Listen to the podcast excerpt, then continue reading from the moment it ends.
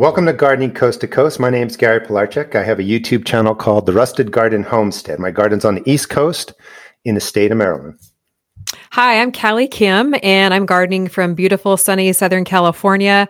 And I have a YouTube channel called CaliKim Garden and Home DIY. And I like to teach people how to grow their gardens in a quick, simple, inexpensive way that fits into your busy lifestyle. Well, Gary, how was your week in the garden this week? Uh, this week has been great. So we had a cool spell finally. We had the 85 degree weather that uh, rolled in for actually my son came down to visit with his girlfriend, which was really nice. We had four days, 85 or less degree temperatures, 60 at night, perfect for a fire. The garden actually came back to life. All the stuff that was beat up by heat after a couple of days seemed to really come back. So I'm actually keeping some of the tomato plants in place, but I'm really in the process of still kind of pulling out all those summer crops and getting in the cool weather crops. Well, that's great. Sounds like it was a great week. Kind of the opposite here in California. We've had a coolish kind of summer, like in the 80s, and we actually got hit with a heat wave last week. So uh, up the shade cloth went. It was like near triple digit temperatures, and I did end up actually pulling out several plants that got taken over by spider mites. But you know what? It's really actually kind of nice to leave some empty spots because I want to get some cool other vegetables popped in there over the next, you know, month to six weeks or so. And one of the things we were talking about is the next podcast is going to be kind of diving deeper into fall gardening and also putting your beds to rest for the fall or kind of refreshing them. So keeping those open beds, maybe you'll use them later in your zone or on the West Coast, or maybe put them to sleep like in my zone until spring. That's right. And it's actually kind of nice to kind of scale back just a little bit and just kind of take a little bit of a break before we get the next round of fall vegetables here in Southern California. So, all in all, a pretty good week and uh, ready to move on to some new vegetables.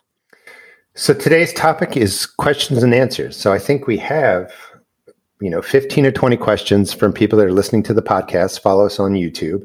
Um, and i'm kind of really excited about this because people ask a lot of really good questions. Um, i do comment a lot of times on you know the youtube channel but i think it'd be nice to kind of dive in deeper with both of us answering the questions. And if you are interested in advertising on our podcast gardening coast to coast please just leave an email at gardeningcoasttocoast.net that's right. And I think, Gary, I just wanted to mention again what is Gardening Coast to Coast? Mm. And really, it's all about, and this involves our viewers and their questions and answers. It's really all about helping people all over the world have a better garden, learn some tips and tricks along the way. And with you in Maryland and me on the West Coast in California, we can really bring different tips from different growing climates and help people from all over the world. So it's really been a lot of fun. I really enjoyed it.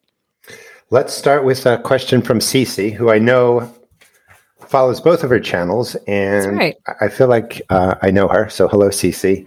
Um, she's always commenting. So she leaves a pretty good question, which I think I'm going to disappoint her with the answer. This one may be uh, impossible, but can you recommend any techniques for maximizing sunlight when it's limited due to trees, buildings, etc.? So maybe I'll just punt that one to you and let you answer. well, we actually have a lot of tree issues in our garden. We're always fighting the shade. So um, I think I can kind of give her a good feel for this. And we're also in the wintertime, our house shades most of our garden. Our house is on the north, I mean, our garden is on the north side of our house. So we are constantly trimming trees to, to maximize the sun. So that's one thing you can look at if you can, unless they're your neighbor's trees. That might be a little bit hard. But we did actually take out several trees last year so that I could grow more vegetables on our hill area of our garden. So that's the first thing to do. I think the second thing really is to plant vegetables that grow well in partial shade or partial sun, whichever way you want to look at it, and really try and just maximize those spaces that aren't going to be full sun. So I would love to have a full sun like you do, Gary, but the reality is I'm growing in an urban environment, so it's just not possible. So I grow a lot of things in the shady areas, um, like some herbs. Uh, greens in the summertime, kale, chard in the summer. In the winter, it's all about the lettuces um, and the cool other vegetables that will take, uh, you know, less hours of sunlight. And also grow smaller varieties like the cherry tomatoes don't require as much sunlight to ripen. And uh, other smaller varieties of vegetables that will grow well in the shade, and you can still get some harvest out of them. And yeah, and I mean, I'm blessed having my two acres. Um, well, actually, I think I mentioned this before, but when we bought the property, the first thing I would look at is how the sun would track on the property. And then I looked at the house. While my wife was checking out the house, I was in the backyard, making sure the trees and the buildings were in the way. So if you are just starting, that's one thing you want to do, kind of looking backwards, is imagine the garden. If you're looking in the winter, um, when imagine the trees having leaves on them, imagine how the shadows would fall. That can help too. Um, the other thing I would say is, you know, if you're gardening in containers, sometimes putting wheels on them and just moving them. I know it's a pain if you have a smaller space and less containers. You can rotate them around and move them to where the sun is, um, but it takes a lot of work to really try and maximize, you know, the sun when you just don't have a lot. It does, but it definitely can be done with a little bit of trial and error. So, Cece, thanks a lot for your question. Really appreciate it. And make sure you let us know how it goes. Well, our next question comes from Marilyn. And Marilyn asks I want to try and compost in a compost bag that I bought since last year. Do you think I can put some food scraps like banana peels? Also, can I still plant sunflowers in the fall? I'm here in Southern California. Thank you. Well, thank you so much, Marilyn, for uh, for writing in. And Gary, did you want to take a stab at that one first? So I'm going to say in Southern California, even though I'm in Maryland, that you can still grow sunflowers. Um, Definitely. I mean, they're actually so in my garden. I'm in Maryland, and we get you know the full four seasons. However, all the sunflowers that are in my beds have come from plants that have fallen or birds that have dropped seed, and they actually start coming up in I want to say April when we're still getting frosts, and the smaller sunflower seed plants, the seedlings, actually can take a frost. So you can definitely grow them in Southern California. They're a lot more hardy than we might think. Definitely. They come up pretty early here, and I have the same thing going on that you do, all the volunteers. And those volunteers really seem to be the strongest plants in the garden. So it's always fun to see them popping up. But a lot of my early sunflowers um, that came up are now starting to die out. So I actually planted a second wave. So I would highly recommend if you're in Southern California, definitely get some seeds, some more seeds started because we still do have a couple months of warm weather. And it's really fun to see little new seedlings emerge when the old ones are dying off. And speaking of sunflowers, I really like to leave the stalks in the ground until they dry up because then I cut them out and use them for trellises for next year. So it's kind of a fun thing to do. And the birds always love the sunflower heads. I put them in my bird feeders. So, yeah, definitely get some more planted in California. And in a compost bag, you can really put anything in there. So, you certainly can put in um, banana peels, um, anything that you want. The whole key to composting in containers or in bags is you just want it to stay moist so that the microbiology can break it down. And you want to keep adding in your food scraps, greens like grass, if you can throw in leaves or browns or even grass that's green is a green. It has the nitrogen. If you let grass dry out and turn brown, it becomes a carbon or a brown. You just want to have a combination of different things in there just so the process continues to break down. You don't have to go for like superheated hot compost and have this break down in four to six weeks. You can just throw it in there, keep it moist, good mix of things. And, you know, by the end of the summer, you should have compost. Yeah, that's actually how I compost is in a big, huge compost sack. I think it's about 100 gallons, and that's pretty much what I do. Um, if I don't have a lot of materials collected, I just add to it over time and it becomes a cold compost pile. But a couple of times I have been able to collect quite a bit. I save the food scraps in the freezer or just collect a big pile of leaves and then throw it in there and mix it all together to get it nice and big because a hot compost pile needs to be about three feet tall. And it's it is pretty cool when you go out there after a couple of days and you see all the steam coming off of the compost. And then you just mix it in and it breaks down pretty quickly. But yeah, pretty much anything goes as far as that.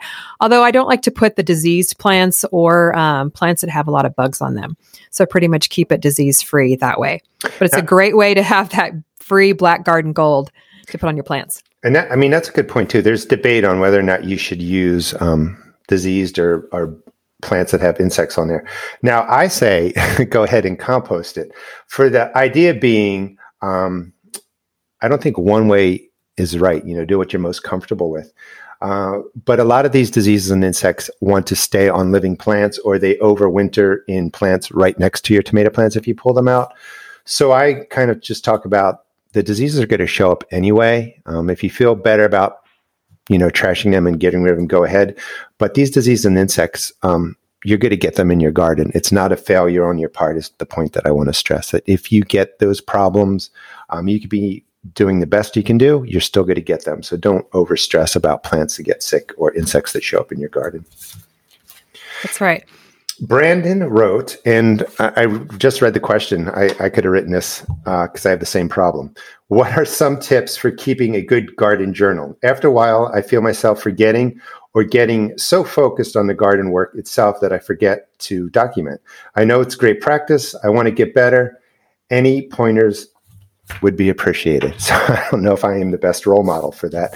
I, I actually, think you are, Garrett. I would keep a garden journal, so you're the one to answer this one. yeah. So, but yeah, but it's more in you know, I can preach it. I don't know if my practice is so good. So I have, I probably have three or four journals around the house. So um, anyway, what worked best for me to have an improved um, garden journal is to put it in a place that I am sitting or at regularly each day so that I'm not thinking about, you know, running out into the garden and then I have to journal something. It's like when I go back in, getting a drink, um, sitting down after the day, where's the journal? Is it next to my um, iPad or something like that, you know, next to my bed, and then just jot a few things down. The other thing is, is don't feel like you have to overwrite or write a paragraph, you know, date, plant, issue, um, jot it down. It will really help. I also have the added benefit too. Um, that my uh, YouTube videos count as a journal. So if I'm documenting that, I, I end up getting a lot done there. But that's much, much harder than doing a video journal is much, much harder than a written journal. Okay, I don't feel so bad because I actually have that journal that you gave me that you have on your seed shop, which is kind of nice. And I have to say, maybe three or four times this summer, I've written down, like, okay, neem oil on this day to which area of the garden. So I don't feel so guilty anymore. so, uh, yeah, it's a good start. Yeah. So, Okay, so our next question comes from me, myself, and I. And this is a really good question. What should be tilled into last year's raised bed soil? How late can we plant garlic bulbs? Second part there. And what additive should we put in the soil to be used over winter? So, I mean, that'll be perfect for the next podcast. We'll be talking a lot about what you can put into your containers and your beds to kind of refresh the soil, but there's so much you can put in there. Um, let me take part of this now. Um, you use the word tilled, which I think is perfectly fine. There's a lot out there that says you should have a no-till garden. You should just put compost on top. Don't dig or turn your garden. And it gets really confusing to people. So I don't think the question's so much about tilling. You can certainly do that if you want. The whole idea is that you're just trying to get um, the amendments into the top four to six inches of your soil. So you can certainly go with any kind of compost that you have. Um, if you're doing this from, let's say you're putting it into fall, you're not going to touch it for four or five months. You could put in manures, uh, compost that's not fully broken down. You can put in, uh, we have a product in Maryland called uh, leaf mold that the municipal centers make. You could put that down. There's just a whole lot. I even put down alfalfa pellets that you get at feed shops and let them break down on the surface and you know work that into the top four to six inches come the spring so there's a lot that you can put in there yeah, I think there's so much. I think that's one way that people do get kind of overwhelmed. And we talked about in our first episode about really taking the anxiety out of gardening, not getting too stressed. So, I mean, I like to keep it pretty basic. I like to try and find a lot of free things to add. So, compost is one of those because I make it myself. Another thing that I like to add a lot is um, shredded leaves. So once the fall winds come here in California, a lot of the leaves blow off the trees. And then I have neighbors that collect them for me, collect them from my yard. And then pretty much over the wintertime, that's what I add to the top of my garden beds. And then as it rains, hopefully here in California, the leaves break down and really add those good nutrients to the garden beds. So when you come time for spring planting or you plant your next crop, uh, the beds are already kind of enriched and the leaves really bring in the worms like crazy. So, and they help kind of loosen up the soil. So that's one good thing that's free and easy to add to your garden beds. The other thing I'm going to mention real quick is worm castings. It's probably one of the things I add to my garden beds every single year. And it really, again, helps um, break up the soil, brings in the soil life, you know, the microbiology and everything, increases the worms in the soil. And it's just a great additive to till into your raised beds or sprinkle over the top or in your planting holes. So I've really seen a big difference since I started doing that in my garden.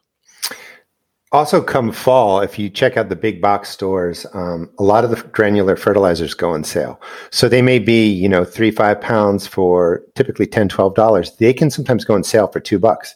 So you can pick up any organic granular fertilizer and just spread that down across the top of your soil too. That's a great amendment. Um, and getting it on sale is even better because I think they're a little bit overpriced. But if you start looking now, um, you're going to find sales, especially with the new year coming in a couple of months.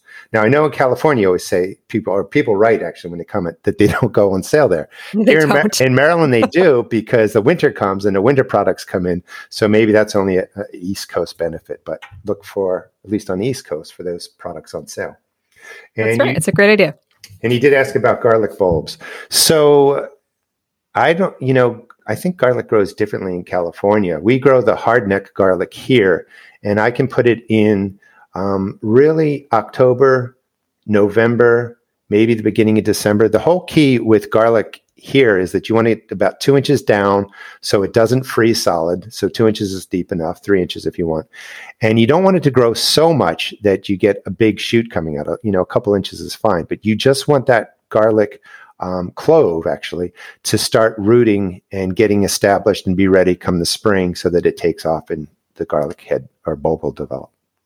Yeah, it's actually a whole different animal here in California because we have a lot of heat in the wintertime. So I never have been real successful at getting at getting the large garlic bulbs bulbs? Yeah the garlic bulbs because um, you know they really need that period of winter dormancy to to grow.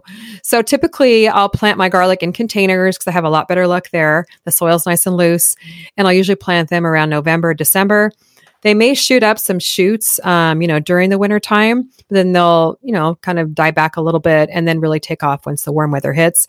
But I really have to mulch my garlic heavily in my containers to keep it cool enough here in California in the wintertime. And then usually harvest around June or July. So a little bit different.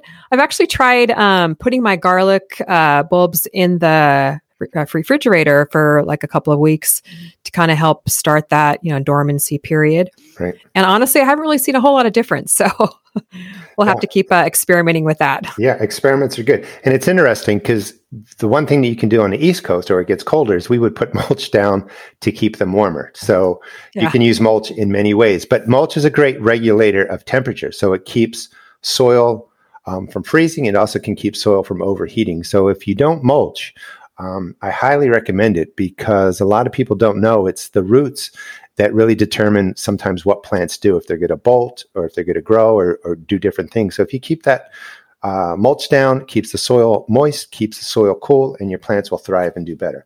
Sally wrote a, a similar question. She said, I want to grow garlic in Denver, uh, Colorado in containers. Is it possible? If so, how? Suggestions for varieties.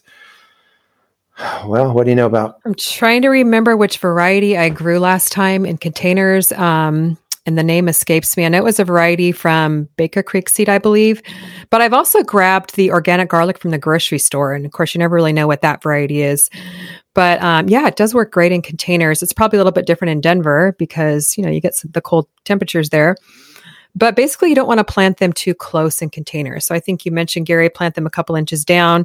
And then usually I spread them apart, maybe, you know, probably three or four inches in my container. So you can grow a few in a small container. I'd say maybe at least a 10 to 12 inch deep container. Um, so a five gallon, if it's deep enough, and then, you know, a 10 or 20 gallon, you can grow, um, you know, a little bit more.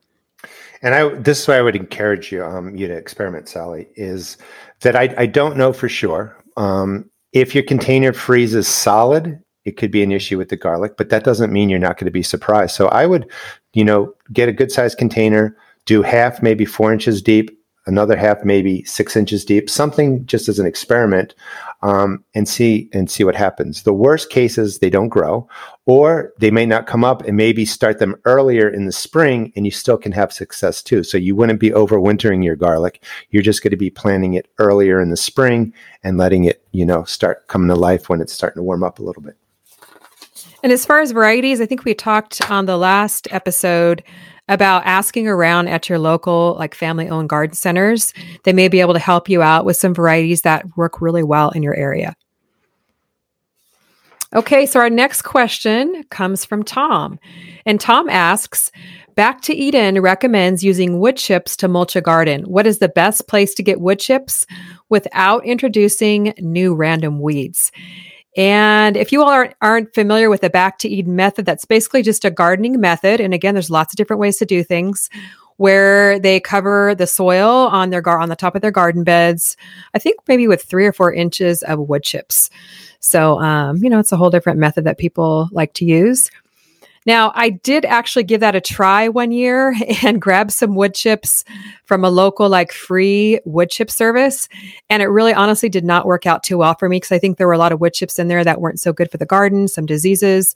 So I ended up removing them after a couple of years. Uh, and I really at this t- point in time primarily use wood chips on my pathways. But Gary, I know you use a lot of wood chips in your garden and even planted straight in wood chips. Mm-hmm. So how's that worked out for you? So there's a couple of things. So there's no way really not to get weed seeds, um, but you're not going to get that many in wood chips. It's usually uh, bushes and trees that are ground up anyway, so you're not going to have a whole lot of weed seeds in there. I wouldn't wor- worry too much about that. What I would be concerned about is the size of the wood chip. So if you have wood chips that are like an inch, two inches, they're not going to work the best for sort of a back to Eden garden because they do still need to break down over time. And the bigger wood chips just take forever to break down. They will also pull nitrogen from your plant. And that it could be what happened with, with your um, experiment. Yes. So the finer the wood chips, the better, and you can actually pile them on. Um, some things people don't know about the back to Eden method too is is sometimes they have to move the wood chips to the side and put earth into the planting area too. But the whole idea is that the wood chips over time decay and break down and slowly feed your garden and becomes a great way to nourish your whole garden. You can get shredded hardwood.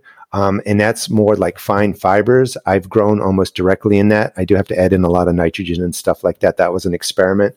But the more, or let's say it the right way, the finer the wood chips, the better your plants will grow. And if you're using wood chips and growing plants in them, if they're struggling, you want to give them fish emulsion or a water soluble that has more nitrogen to really help them out because your wood does take nitrogen from your plant to help with the decaying process.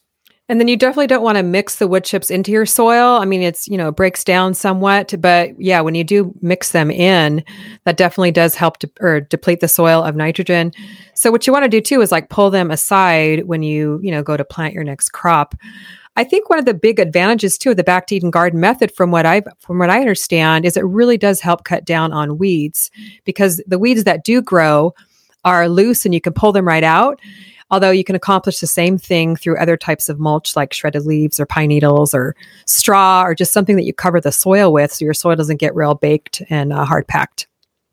And you made a really good point I want to stress because some people might have missed it.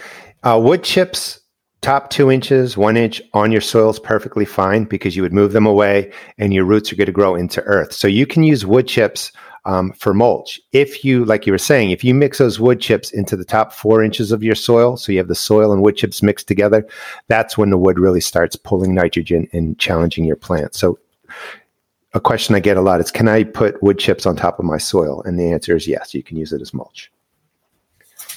So, Sister Marcel's backyard garden, she says, I'm always unsure how to properly feed root vegetables, uh, both seedlings and established plants. So again, this is probably goes to, you know, my statement there's a thousand ways to have a vegetable garden. So it's possible that you have great soil and things are set up really well that you don't need to feed them. So you kind of start with that. Is your bed set up nicely? It has a good amount of phosphorus and potassium and nitrogen in there. And how do you know that? Well, if you're throwing in granular fertilizer or you're adding in compost most of the time, your your garden's pretty good. You could get into all this kind of soil testing and stuff like that. I only recommend that if your garden's not thriving and you have an issue, get a soil test because it varies so much. Um, but if you want to keep it simple, um, I take any granular organic fertilizer somewhere around a five five five NPK, up or down a few numbers. I go to the store. It might be Rose granular fertilizer. It might be leafy green fertilizer. It might be tomato fertilizer. It doesn't matter. The ingredients are the same.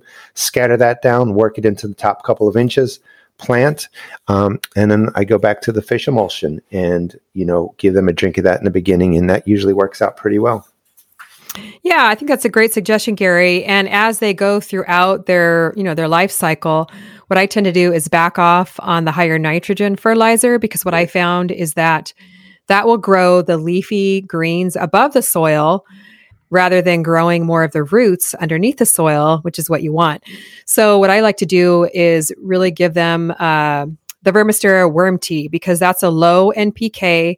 And again, it just really helps with the health of the plant you know, helps the plant kind of, you know, have that good bacteria so it can fend off the pests and diseases, but it won't give such a high burst of nitrogen that you get tons of leafy growth and not much root growth.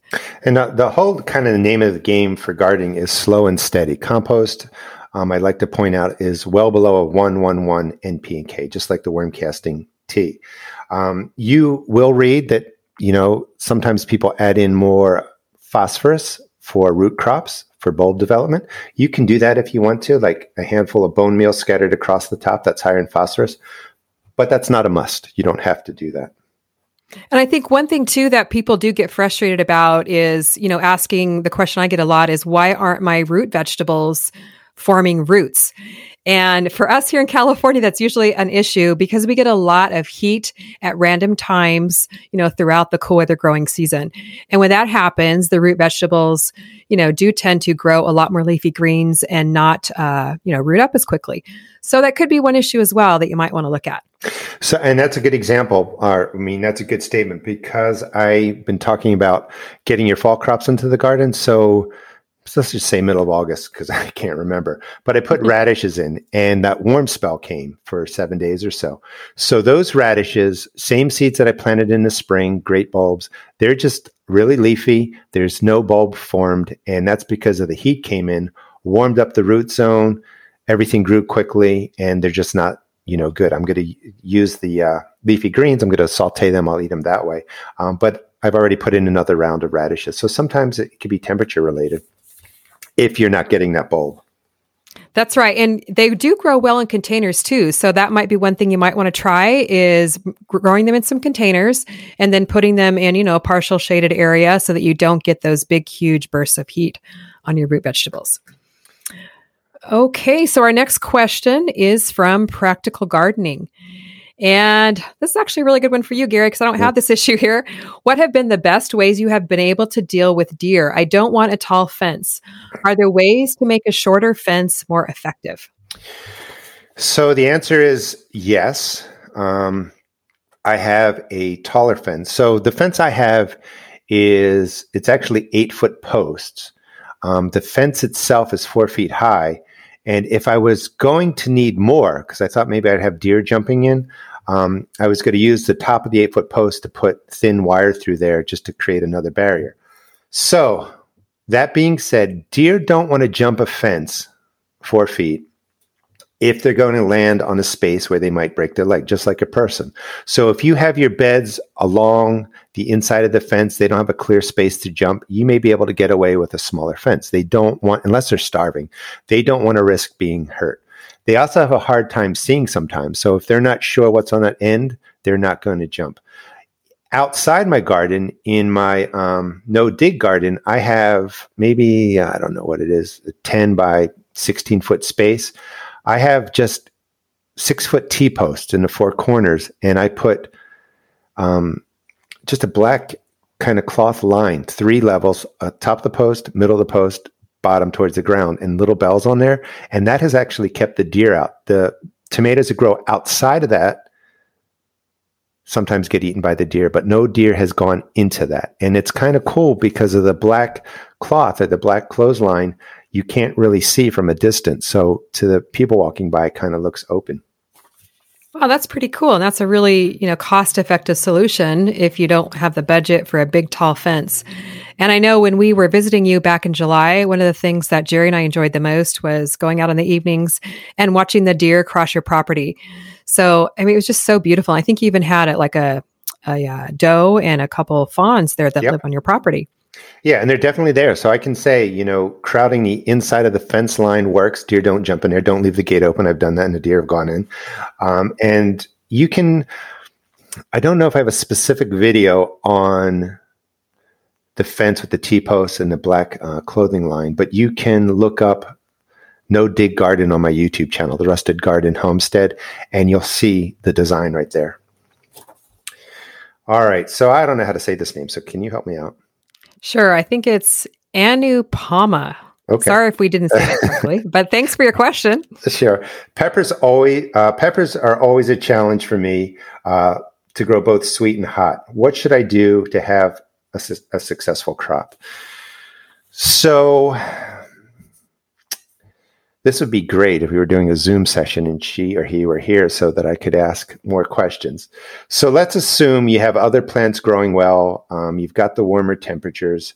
Um, peppers do don't like to be sitting in really wet soil. So in a container or a raised bed, they tend to do better. Um, you want to give them a basic granular fertilizer to start. Really set up the soil with you know any again organic granular around a five five five after they're growing and established, um, cut back on the nitrogen. So for the first couple of months, I am giving them a 511 fish fertilizer. Um, that helps them get established. And then I kind of just let them go. You know, I may put on some compost for top dressing, but I spend more time setting them up with fertilizers in the beginning and then letting them go when they're, you know, halfway through their, their growth period. I think that's a really good point, Gary. Is that the beginning of peppers are really important. Um, you know, they like to be germinated with heat, some type of a heat mat underneath. And I think we have a question about that a little bit later. Uh, but one mistake I've made uh, a while back is I put them out too early in the garden. They don't like the cold nights. So, you know, if they get off to a bad start and they get stunted, then you might kind of struggle with them throughout the growing season. So they really like temperatures in the mid 60s. So I actually tend to wait a little bit later to put my peppers out than a lot of my other vegetables. Because once you get them out there and the sun is nice and warm, they have the nice warm nights, a lot of sunshine during the day, temps in the 70s on up into the 90s and you get them that good feeding early in the season, like you talked about, Gary, then they are going to take off and ho- hopefully grow some really good peppers. But definitely don't get them put out too get them put out too early. Yeah, the heat does make a difference, and it's the same for tomatoes. If you put them in too early, um, they may look purple, they may look stunted. Um, they just don't like cold feet. So you are better off, as you said, to wait till the warmth comes, and they will they will take off. Today's podcast is sponsored by, and we are again open to sponsors as we get established over time. So please just send us an email to gardeningcoasttocoast.net. But today, the uh, podcast is sponsored by our seed chops. I have a seed chop at therustedgarden.com. Um, you can certainly pick up seeds, uh, seed starting supplies, fabric pots, peppermint oil, neem oil, all kinds of different things. And my seed shop is at calikimgardenhome.com. And one thing special that uh, about my seed shop is that I have CaliKim seed collections. And I really develop those for busy people or new people to gardening where you go to the seed store and you have absolutely no idea how to get started. So the seed collections are designed by type of vegetable or growing season. So for example, right now during fall gardening, you can pick up a fall garden seed collection. It has 13 varieties of cool weather vegetables and you're pretty much all set to grow your fall garden. And I also carry fabric containers and my books. And I know I'd like to say that you are uh, you've doubled me in writing books. I do have a book, The Modern Homestead Garden, but you have your second book coming out. That's right. Uh, my second book is called Raised Bed Gardening. So it's all about uh, how to grow a raised bed garden from start to finish, primarily focused on people who have never grown in raised beds before. So, um, you know, you pretty much have everything you need to know in there from, you know, uh, making your own soil, very simple raised bed construction plans, trellising systems, and then a lot of um, garden layout plans with easy vegetables that you can grow in raised beds. So, our question earlier on raised beds that we had um, would be a perfect place to find that information is in my raised bed gardening book coming out in the spring of 2022 and uh, hopefully it makes it on time with that's right. shipping container issues and all kinds of stuff going on. Yep that's for sure. So i mentioned earlier that the uh, first round of my radishes have died out. So i'm currently planting second round of radishes and my cool weather crops. Um, again, the cool weather crops enjoy, you know, the cooler temperatures. And one thing of interest is I have two four by eight raised beds right next to each other, and they both would get the same amount of sun the way that my sun tracks. And I have broccoli in the left bed, let's just say, and broccoli in the right side of the bed. and I have a cattle panel arch over the bed on the right, and it still has cherry tomatoes growing up there, it creates wonderful shade that falls on that four by eight raised bed where the broccoli is, keeps the soil at least 10 degrees cooler. And that broccoli is almost three times the size as the broccoli in the other bed that's in full sun the whole time. And the whole key with your cool weather crops, and kind of, yeah, I'll be doing a video on that. But the cooler soil really makes a huge difference. So you could use shade cloth if you're in um, the Northeast or in Maryland Zone 7 right now to get your cool weather crops established better. That's right. That's a great suggestion. And I actually planted some uh, mustard greens, which are a cool weather green, and some radishes a couple of weeks ago. And then we got hit with the heat wave. Mm. But I planted it in an area that is pretty much mostly shaded all day. And it's coming up and it's growing. It's growing slowly, but it's definitely still growing. So, you know, in those hot weather climates, pick those shady areas of your garden, pop in some cool weather seeds. And, you know, once the weather cools off, they're going to start to take off. And then you can always plant a fresh new round, you know, if you get hit by a heat wave and they don't do so well either. You have plenty of time. That's now, right. You- you were saying you had spider mites. Did you get to spray peppermint oil on those or do anything with that, or were they just too far gone by the time? Um, the couple plants I pulled out were really too far gone. I have been able to keep some other ones under control by, I, you know, what I do is I spray it off with water first just to get rid of all the insects. And then I've been using neem oil quite a bit. I haven't added any peppermint oil into my neem oil mixture this year. And that's actually worked really well against the aphids, the spider mites, and really helped keep some of the very beginning plants that had very beginning stages of powdery mildew pretty much under control.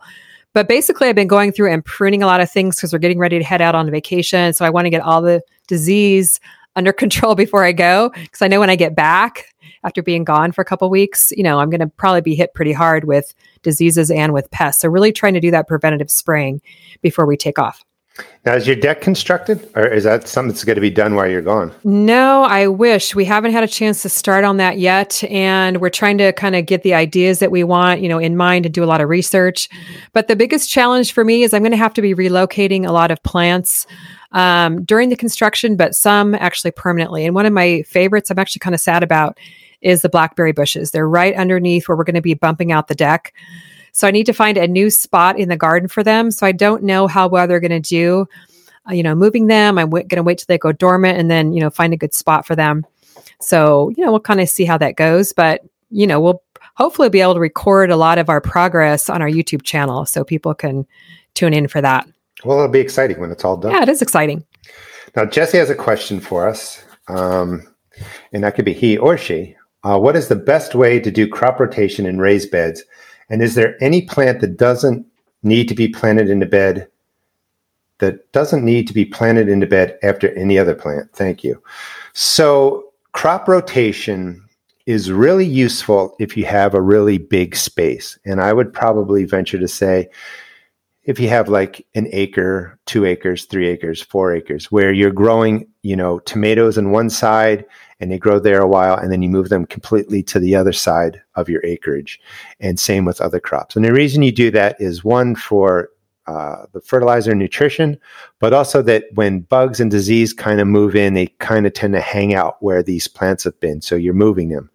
In a smaller garden where you don't have that much space um, i have two acres here with the house and everything even that isn't a full two acre garden. So my garden, moving my tomato plants and rotating to the other side of the garden isn't going to do a whole lot. The diseases and the pests are going to find them. So it's really about space if you're going to rotate. The other thing is that I don't, I'm not aware of any specific plant that can't follow another plant. If you're kind of growing potatoes and it's a heavy feeder and it's pulling out a lot of um, phosphorus, potassium, and stuff like that, then you just want to replace it before you put in other plants. But I'm not aware of any specific pattern that you can't do with, you know, certain plants when you're planting. Yeah, I'm not really too aware of that either. And I'd say, as far as crop rotation goes, you know, I just don't have the space to really be able to do that. But I do like to kind of mix things up a little bit. I think just maybe to keep, you know, just kind of vary the way things look in the garden from year to year. So I guess that could kind of be a form of crop rotation. But I always do look at too, like where my plants are getting shaded out from one year to the next. And then either try and trim the trees or adjust where I plant certain vegetables to kind of help with that. But I think as long as you're amending your soil, you know, every time you plant um, in a smaller type of garden, um, really crop rotation isn't a big issue. Now, was there a question there about rabbits? I'm sorry, that's the next question, actually. go ahead. Uh, so let me go ahead and read that. So this is from Bountiful Curls. What is the best soil mix for strawberries? This is actually a three part question. Mm-hmm. Maybe a four part question. What is the best way to keep rabbits out of your garden? What is a safe, non toxic spray combo for veggies? And how to deal with ants? So, wow, that's a loaded question there. Mm-hmm. And I'll take the strawberry one first. Um, I love to grow strawberries and I grow them primarily in containers and in strawberry crate towers. So I like to stack a couple uh, crates, like three crates high, and there's a liner that I put in them that Smart Pots makes. It's a fabric liner, and I pretty much use the same type of mix that I use in my containers. Um, I use an organic potting mix called Good Dirt, and I know you there's a lot of uh, recipes out there for DIY mixes as well. But I think as long as it has good drainage and has good re- uh, water retention type properties, it works well for strawberries because I really do like like that good drainage. And then again, pretty much the same principles that we've been teaching. You know, you throw in the granular fertilizer, um, you have your water soluble fertilizer, and you keep them, you know, in containers, especially well fertilized every two weeks throughout the growing season. So that's worked um, pretty well for me so far. Best way to keep rabbits out of your garden is really a fence. Um, they're skittish, so they're not going to really try and dig or break through. But if you leave an open space, they will find their way and they'll squeeze into there. Um, just plain old chicken wire um, that's about two feet high will keep rabbits out. Believe it or not, they're not going to really want to hop over that. Um, but a fence is the best way to, to go about that. The other thing that you can do is instead of you know setting up a fence around the perimeter of wherever you're growing, I've done this before where I'll put um, say leafy greens or radishes or my spring garden going, stuff that rabbits like. And I will actually then lay the chicken wire across where I planted the seeds. The plants will come up through the chicken wire. They don't like to walk on that because their feet get caught, you know, in the holes of the chicken wire. They're very skittish, so they're not going to go under that because they don't want to be trapped. They're not going to want to walk on it. So you can actually lay chicken wire across a four by eight space, grow through that, and that does tend to keep the rabbits away. And the next part of this question is what is a safe, non toxic spray combo for veggies? And one thing I've used in the past, and I know you use this as well, Gary, is a good combination of a neem oil, peppermint oil, and then rosemary oil. The neem oil really helps, you know, control, disrupts the life cycle of the chewing and sucking insects. And I'm assuming that this is for insect control. Um, and then the peppermint and the rosemary oil, uh, they don't like the scent of it. So that helps repel the insects as well. Yeah, and there's a lot of non toxic sprays, um, and you can kind of research and, and kind of pick ones you like. The most important thing is to pick what you're comfortable with and then just keep a routine in place. So you want to start spraying early before the problems come and just keep that routine up. It's not always so much the spray, it's more the gardener's routine. So Tom says, what do you think uh, of back to back to Eden gardening? Garden, oh yeah, the back to Eden gardening method, which we talked a little bit about. I think it's a really good method and it kind of mimics how things fall in a forest. Um, when you're first setting it up, if your wood chips are too large, um, it can be a problem. So you want smaller wood chips, in my opinion. You can drop down six inches, eight inches of wood chips to start, but you you're not growing directly into wood chips. Keep in mind that this is an ongoing way to garden. So over the years, that breaks down, you add more wood chips, that breaks down, you add more wood chips, that breaks down. And eventually you can just part the wood chips and you're growing right into that because it's all broken down. It's a nice slow feed and you get really massive plants that way. When you're first starting out, you may have to move the wood chips to get to the earth to plant your tomato plants and other things. Um, you can't really plant, you know, radishes in it right away. So you're going to need some sort of soil. So it's a plan. Don't feel like, you know, once you put the wood chips down, you plant everything you want and everything grows. It won't. But over time, it becomes a wonderful way to grow a garden. I think what you might, what you might want to try is maybe try one bed with the back to Eden method. See if you like it. See how it does that year, and then you know kind of adjust the following year based on how that garden bed turned out. And why don't we, so our next yeah, question. Question. Yep. Okay, our next question is from Zainonisa. And uh, this person says, electricity in my country is quite expensive. So starting hot peppers is a bit of a challenge without a heat mat. I've managed to start sweet peppers and medium heat chili using a paper towel method, but I've had no luck with hot peppers. Any ideas on how to start them without a heat mat?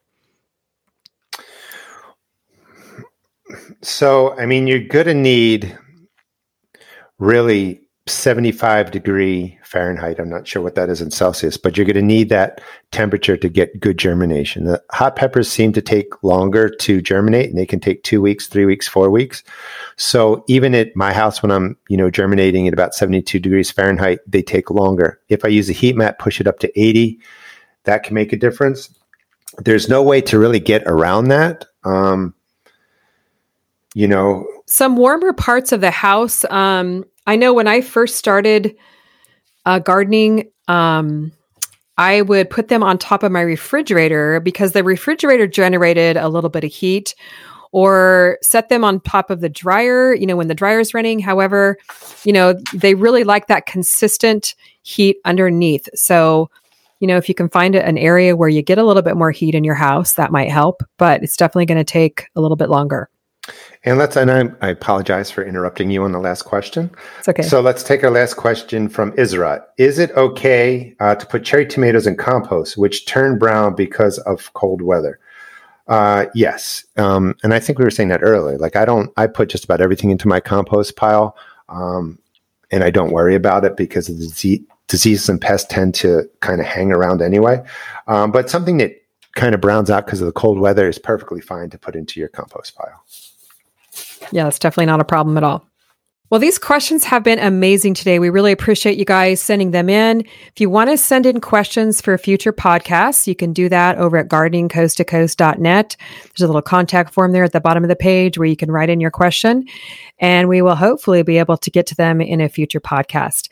You can also go to the Gardening Coast to Coast Facebook group. That's a great place to get your questions answered, get support. There's gardeners there from all over the world, and I think it's maybe around what, like 30,000 gardeners strong now, Gary? Yeah, Some, something like people. that. Yep. So it's really fun to be able to post your, you know, your pictures of your garden issue that you're having and get your garden questions questions answered fairly quickly. You know, one thing I did want to bring in before we talk about our next podcast topic is just don't be afraid to ask questions. I think that's the biggest thing. I mean, we're all learning. You know, Gary and I are not experts on every topic. And I know me, I learn stuff every day. I learn a lot of things from our viewers and listeners. So don't be afraid to just dig in there, ask your questions. And there's no failures, there's only learning experiences. I would agree with that. Um, I still learn after doing this for 30 years. There's always something new to learn, and you know, strike up a conversation, you know, with people and ask questions, and you know, see what comes of that. So our next podcast, we're going to take a deeper dive into fall gardening, talk more about crops that can go in, but also if you're, you know, burned out from the summer and you want to put your bed to rest, uh, we'll talk about how to put your garden beds to rest, how to freshen up your containers, uh, put them to rest, and just you know maybe get ready for next spring. That's right. We really want to thank you guys for tuning in to our podcast. We are having a lot of fun recording these. Looking forward to the next session. And we are very thankful that you all are listening and checking out the Gardening Coast to Coast net website. And we look forward to seeing you or having you listen on the next podcast. Thanks for listening, and we'll talk to you next time. Bye bye.